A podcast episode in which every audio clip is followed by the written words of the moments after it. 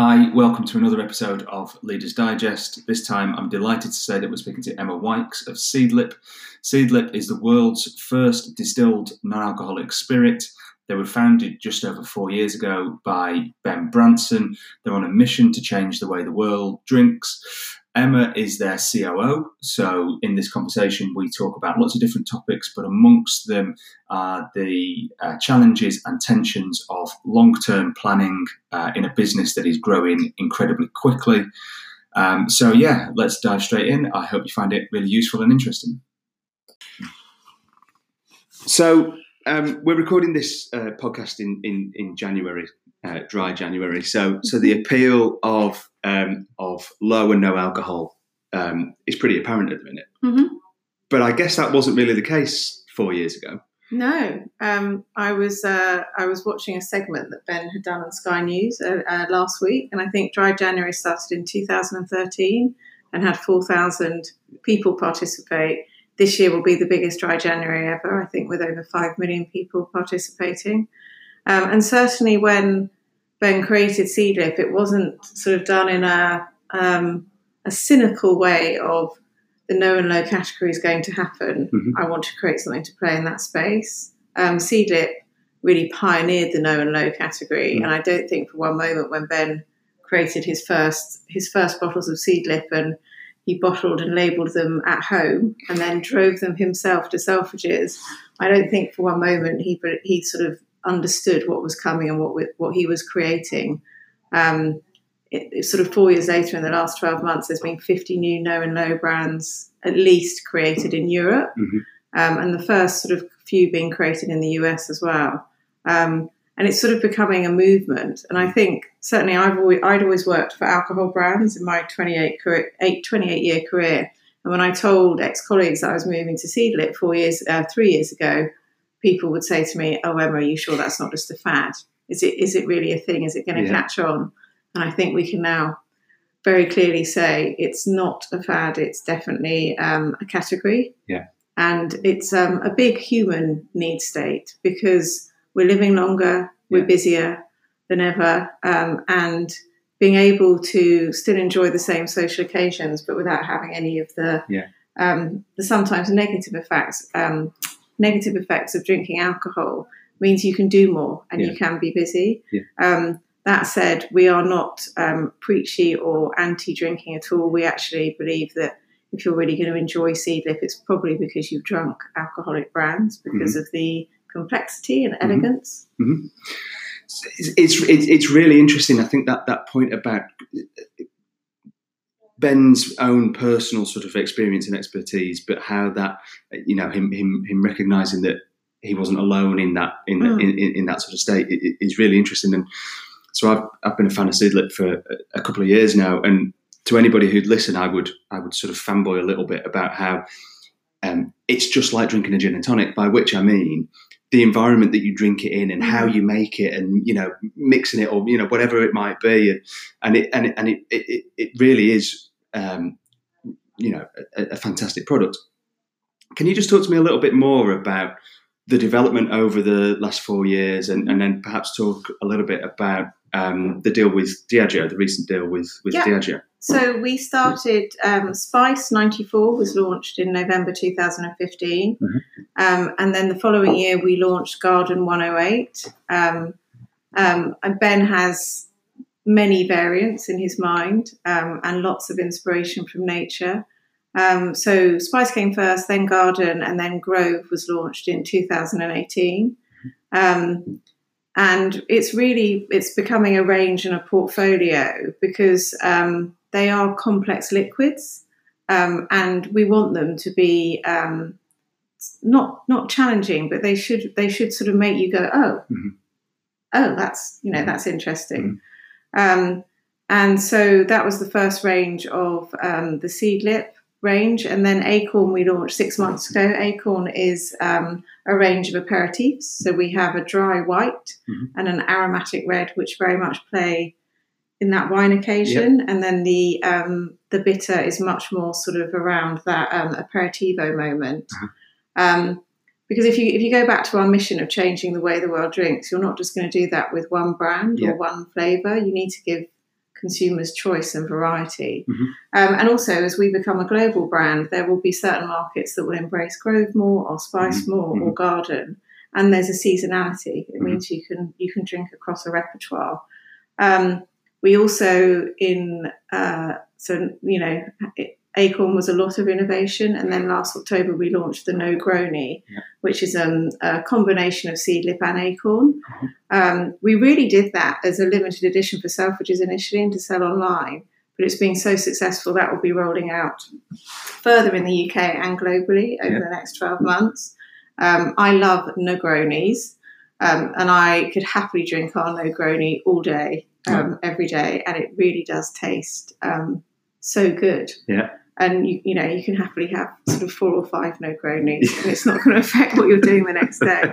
Um, we um, we put an awful lot of care and attention into our liquids. Um, all the brands start with liquid first, an idea, a sort of flavour profile, um, and then the liquid is developed, and then the brand is created or um, the variant is created.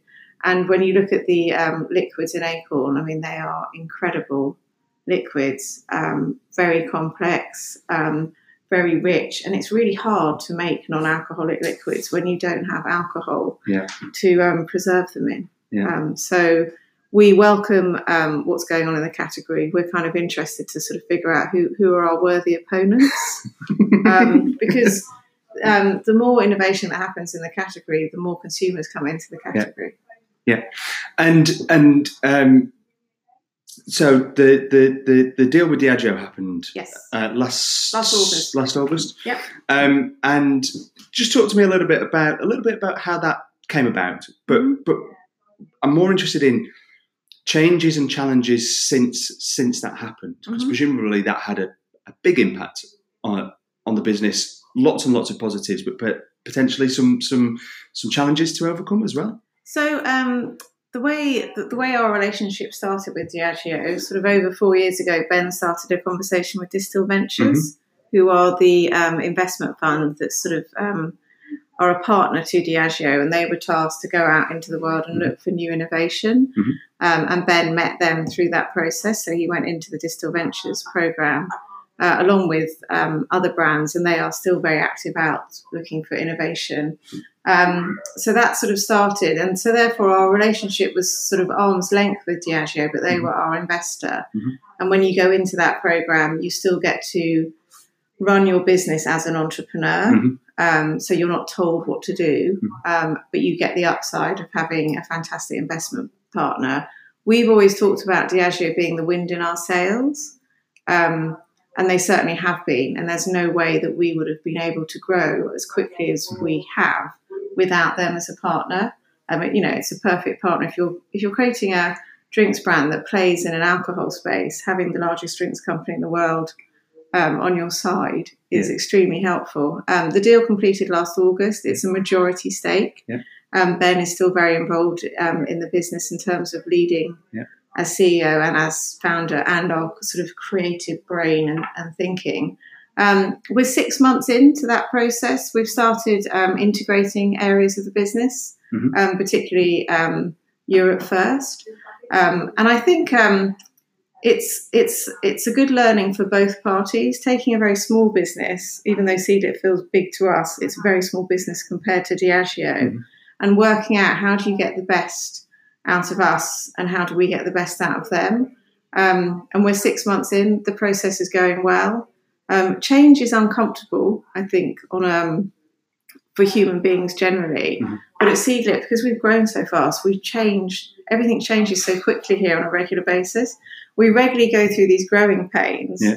That are sometimes sort of six weeks or three months, yeah. and I can now see them because you start to see people getting a bit cranky or stressed, or something will break. Yeah. Um, so we're used to change, and I think it's in this in the sort of world as it is today, harnessing that change as an opportunity. Yeah.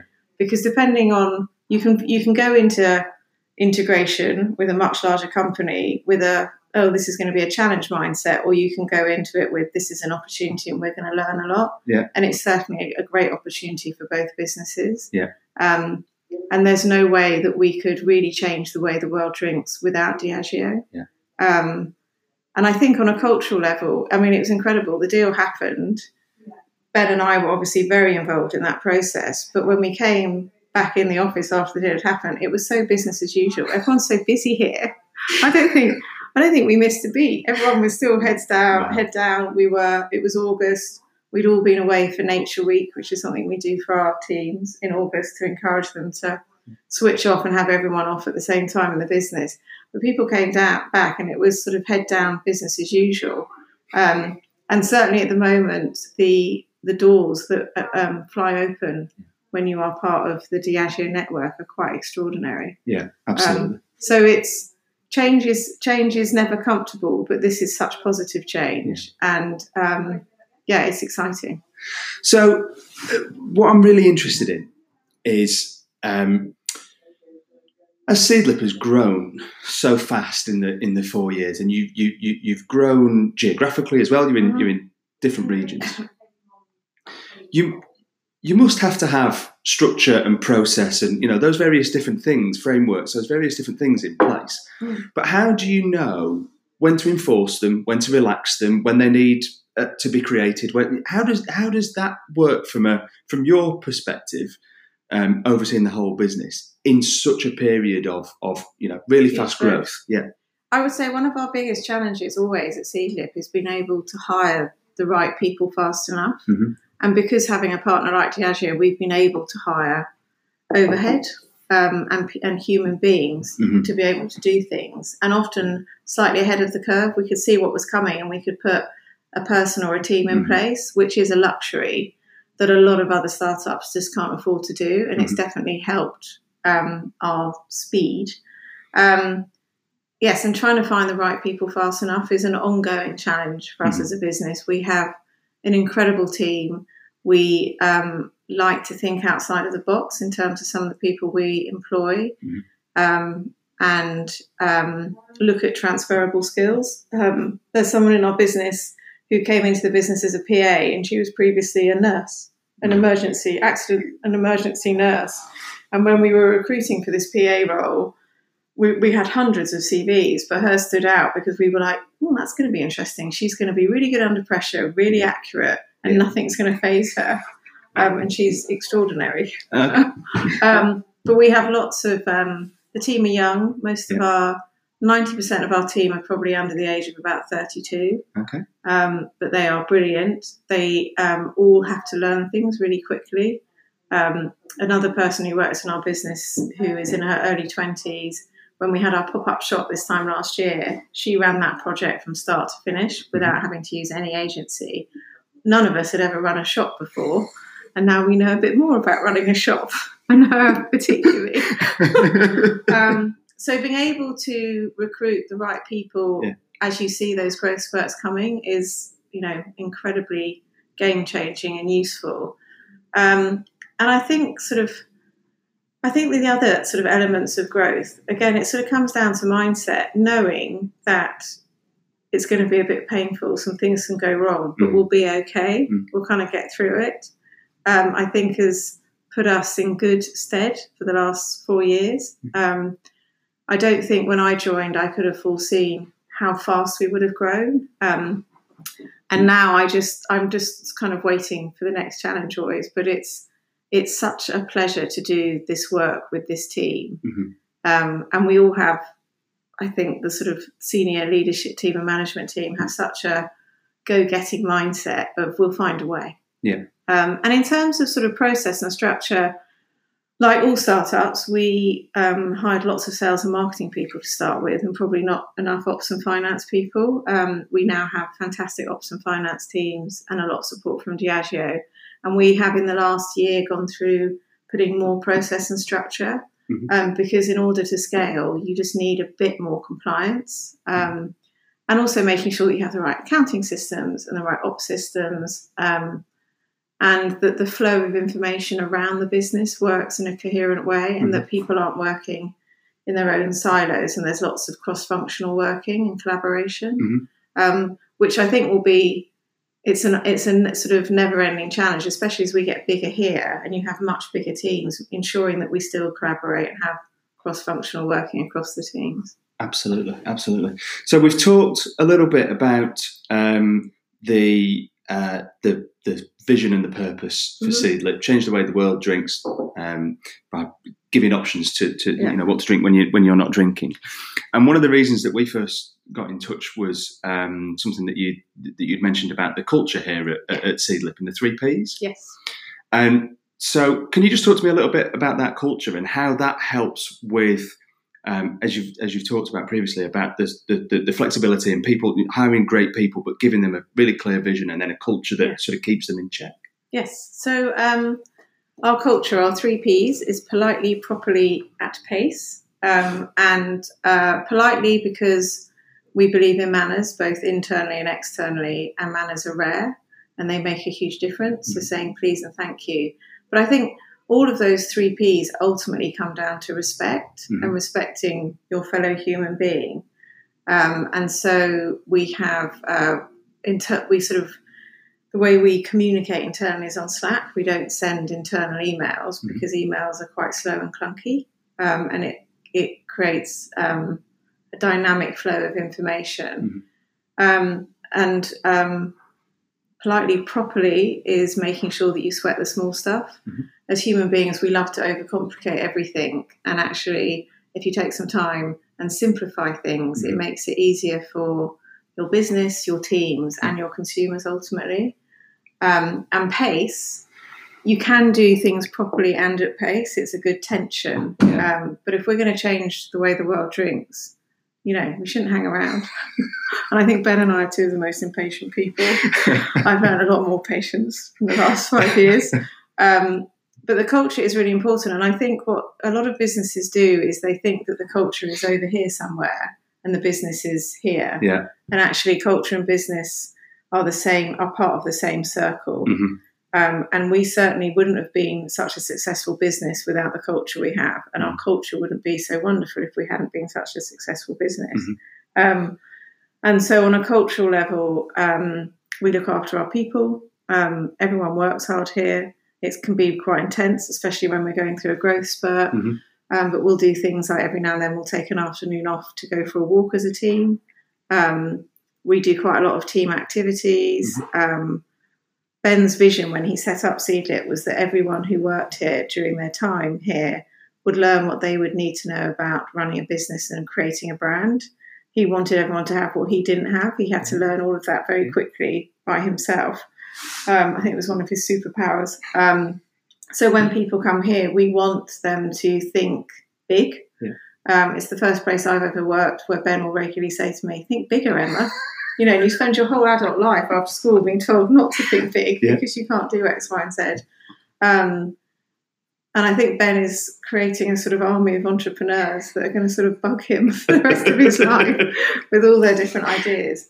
Um, but I think culture, especially nowadays as well, the younger generations, they will choose where they work yeah. based on does it align with their personal values, mm-hmm. which is something that my generation and previous generations didn't even think about. And so it's really important as in, as employers now, are we satisfying those needs mm-hmm. and are we doing the right things? Because also they will, you know, our teams are great and they work incredibly hard and are, are very talented and we're very appreciative that they work here and they mm-hmm. don't work somewhere else and then how do you keep them and how do you keep it fresh and interesting mm-hmm.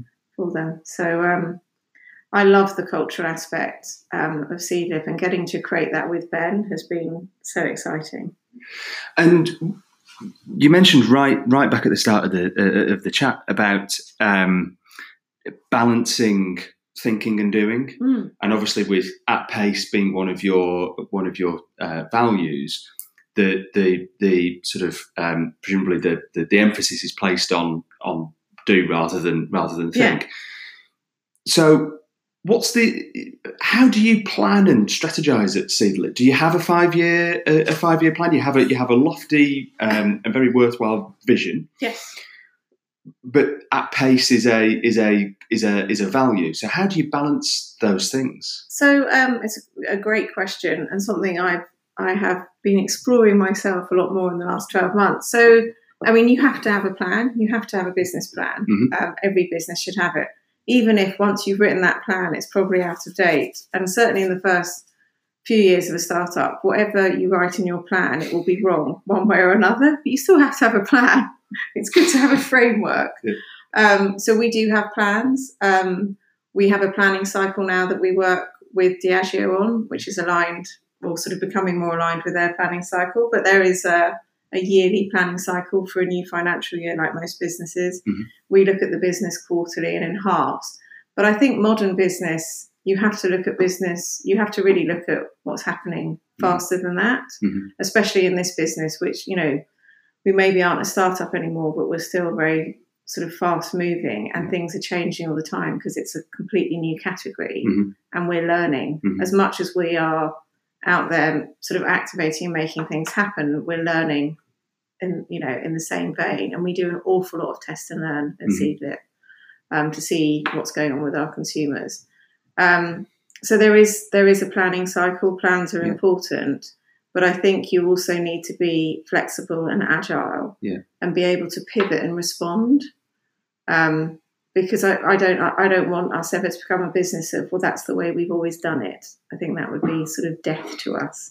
So it, it, it's fascinating um, because one of the things that I'm that I like to try and or I'd like Leaders Digest to, to, to help people with is how do you increase the tempo of an organisation? How how do you bring if if, if speed is now a competitive differentiator in some in some circumstances how do you increase the, the tempo of an organization and keep it pointing in the right direction and agile enough to be able Hmm. to, to to shift to shift direction and you've mentioned a couple of things like multidisciplinary teams and um, and using slack as a communication tool and those various different Hmm. things but do you have any thoughts on how as if, if you were an existing business what would be the first things that you would that you would be stripping out or, or bringing in to increase Oh, so yes, I, I sometimes fantasize. I don't want to do this, by the way, but I sometimes fantasize what it'd be like to go into a very established business Yeah.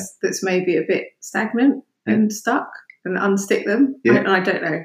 I've never done that, and I don't know how to do that. But I, um, I think the way we do it here is communication. Um, and and also we have had to we are learning how to behave like a global brand team now whereas before you had the mothership here Mhm. and then these sort of outposts we're now truly a global team and the success of that global team is communication so we brought them we had our first global team meeting in Seedlip's history last um, November September um, where we brought people from the US and people from APAC for a week so that they could really get so everyone could get to know each other. In that week, we also had workshops, so the marketing teams had a breakout session, Mhm. sales, the ambassadors, and then we went away for two days as a team to do some activities. Um, and what's great, the sort of outcome of that is it means that people really are um, thinking and talking globally. So if our digital team in the US are doing an activation, our um, the person that leads our digital team over there will now has sort of pulled together a global digital workforce so that we are thinking globally but acting locally Mhm. so that we can take all the learnings um, understand you know if if for example if you look at the uk we're the most established market we've got loads of learnings so when the us that's sort of two years into their journey wants to look back we can say well we tried all these things and this worked and this didn't Yeah. doesn't mean that in their market they have to do the same but it's just they've got this sort of bank of insight Yeah. um, and i think making sure as well that we communicate back internally to the business the most relevant and useful bits of information we Mhm. have so much information now with 81 people doing lots of work and then all our customers and all the activations and all the press and then so taking those moments of pause to actually reflect back. And i think that's why we also encourage all of our global teams to stop as a team and go and do something in nature. Yeah. and then come back to their work. Yeah. um, and even here now we do a weekly walk once a week. Um, we've just got woolly boot racks because it's a bit muddy and yucky out there just so that people can stop. Because when you do stop that's when you get to do your thinking. Um, i do most of my thinking very early in the morning because i'm i get up early and no one else is awake and that's when i will think um, i know that ben loves to think when he drives um, and so i think as businesses you can get very obsessed with the doing, Yeah. and the pace is important to us. And we're so busy all the time, and there's so much do- doing going on. But we need to create those spaces to allow people to be able to stop. Mhm. Um, and we also do quite a lot around here. So we close the business between Christmas and New Year, which is, I guess, quite standard nowadays. But we also have Nature Week in August, where we shut the global business to encourage people to go out into nature and spend time with families and loved ones. We also encourage people to take regular holidays. No one gets any awards here for working 14 hour days and never taking their holiday because that's not going to keep them interested. Um, it's not going to keep them well on a human level. Um, and, you know, in this day and age, with everything we have at our fingertips through technology, you have to switch off. Of course. So uh, you've talked um, about the, the, the, flow of information uh, uh, globally um, across Seedlip. You've talked a couple of times about being close to the customer and, and, and customer insight. So I'd like to know just a little bit more about the mechanics of how that of how that actually happens. How do you? Because going right back to the start and the founding of Seedlip, it's not it's not like there was a there was a there was fantastic market foresight to know that the no and low category was coming, but but you're in it now, and that's a rapidly changing segment. So how do you keep abreast of those changes? How do you make sure that you're able to quickly respond to those changes? Hmm. I think because we were the pioneer brand with the category, we have a lot of, of, our, of our own data. Mhm. Um, but what I'm what I'm saying for teams now, because we have so much data now, is don't ever make a decision purely on data because we didn't have that luxury in the early days. Mhm. And it's and the great thing with data is a you can use data to paint whatever picture you want, and data is a great tool to talk you out of doing things as well as talking you into doing things. And so we still need to have, you know, trust your gut and try some things that might work, might not work, because it's only when things don't work that you really learn. Yeah. Um, and so we we have a lot of data of our own data. We um, we stay very close to our customers in terms of feedback. So um, we are still we're, we're very fortunate that people get uh, very emotionally attached to Seedlip and are quite fanatical about it, which is fantastic. So they write to us and they tell us. Um, and most of the time that's very positive. Some of it's not, but that's still very useful as well. So we get a lot of um, feedback through our own digital channels, and also we sell direct through our own website, Yeah. which also gives us um, useful information. Some of it's anecdotal. Um, some of it, you, I mean, it's interesting when you look at numbers, they obviously tell a story of success, but what is it that makes a brand successful and what makes a brand achieve longevity? Because that's what we want Mhm. for our brands. Um, and that's the human element of really understanding what human beings out there sort of want or Mhm. need. Um, but I would say that said, it's only four years into a new category. It's like sort of quarter past midnight on the first day of the non out category. Um, and so we're still learning. But I think the best way for us to stay on top of what's going on in consumer world is is test and learn. So, uh, obviously, we've talked um, a bit about the uh, about the uh, the Diageo uh, deal, and, Yeah. and clearly, Seedlip is a is a successful business in a fast growing, you know, brand leader in a fast growing segment. Mm.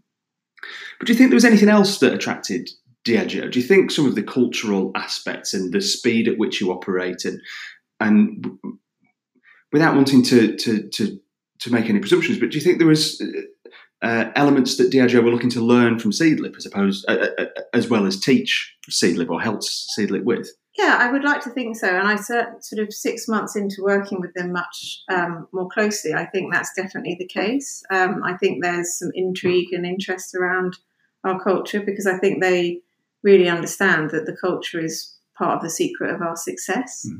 Um, and it's it's sort of quite interesting. There's lots of intangibles in culture. So when you sort of put it under a microscope of, oh, how do you know how do you make this work?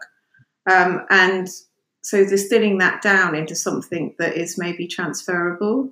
Um, but I think there's an awful lot of synergy and alignment between the two cultures, actually, which is surprising when you think we're Mhm. a tiny four-year-old business and they're a, a huge business. I think with thirty thousand people, but I think the mindset Mhm. is very similar, um, which is why it works. But I, I think there was definitely I think you know they um, there's lots of very intelligent, clever people that work within Diageo, and so they know that um, culture is an important part because they do a lot of work on their own culture. Mm-hmm. Um, and it's also a constantly evolving part of your business. Mm-hmm. Um, and our culture at Seedlip should continue to evolve and change. It should never, as I said, it should never be, well, we've always done it that way mm-hmm. because that's not very relevant and our mm-hmm. teams will change. Um, so, yeah, so I think um, I would like to think we will teach them some things about our culture. Um, uh, you know, I see it as a great opportunity for both parties to learn a lot. Mm-hmm. And it's a bit like the idea that the coming together of two things changes both of those things. So I just want to say thank you again to Emma for sharing her insights and expertise and for giving us her time. As we were wrapping up that conversation, I asked Emma for her uh, tips and advice that she'd like to share with uh, with all of you. Um, and she said that uh, we should all be brave, be curious, and be optimistic. And she also said that if you are um, a startup who is growing uh, really quickly, that you should hire finance and operations people just as quickly as you're hiring sales and marketing people, which I thought was fantastic advice. Um, so yeah, remember that Leaders Digest is brought to you by Time and Space. We're a strategic design studio in the UK. You can find us on timeandspacestudio.co. We'd love to hear from you, and we hope you tune in next time. Cheers.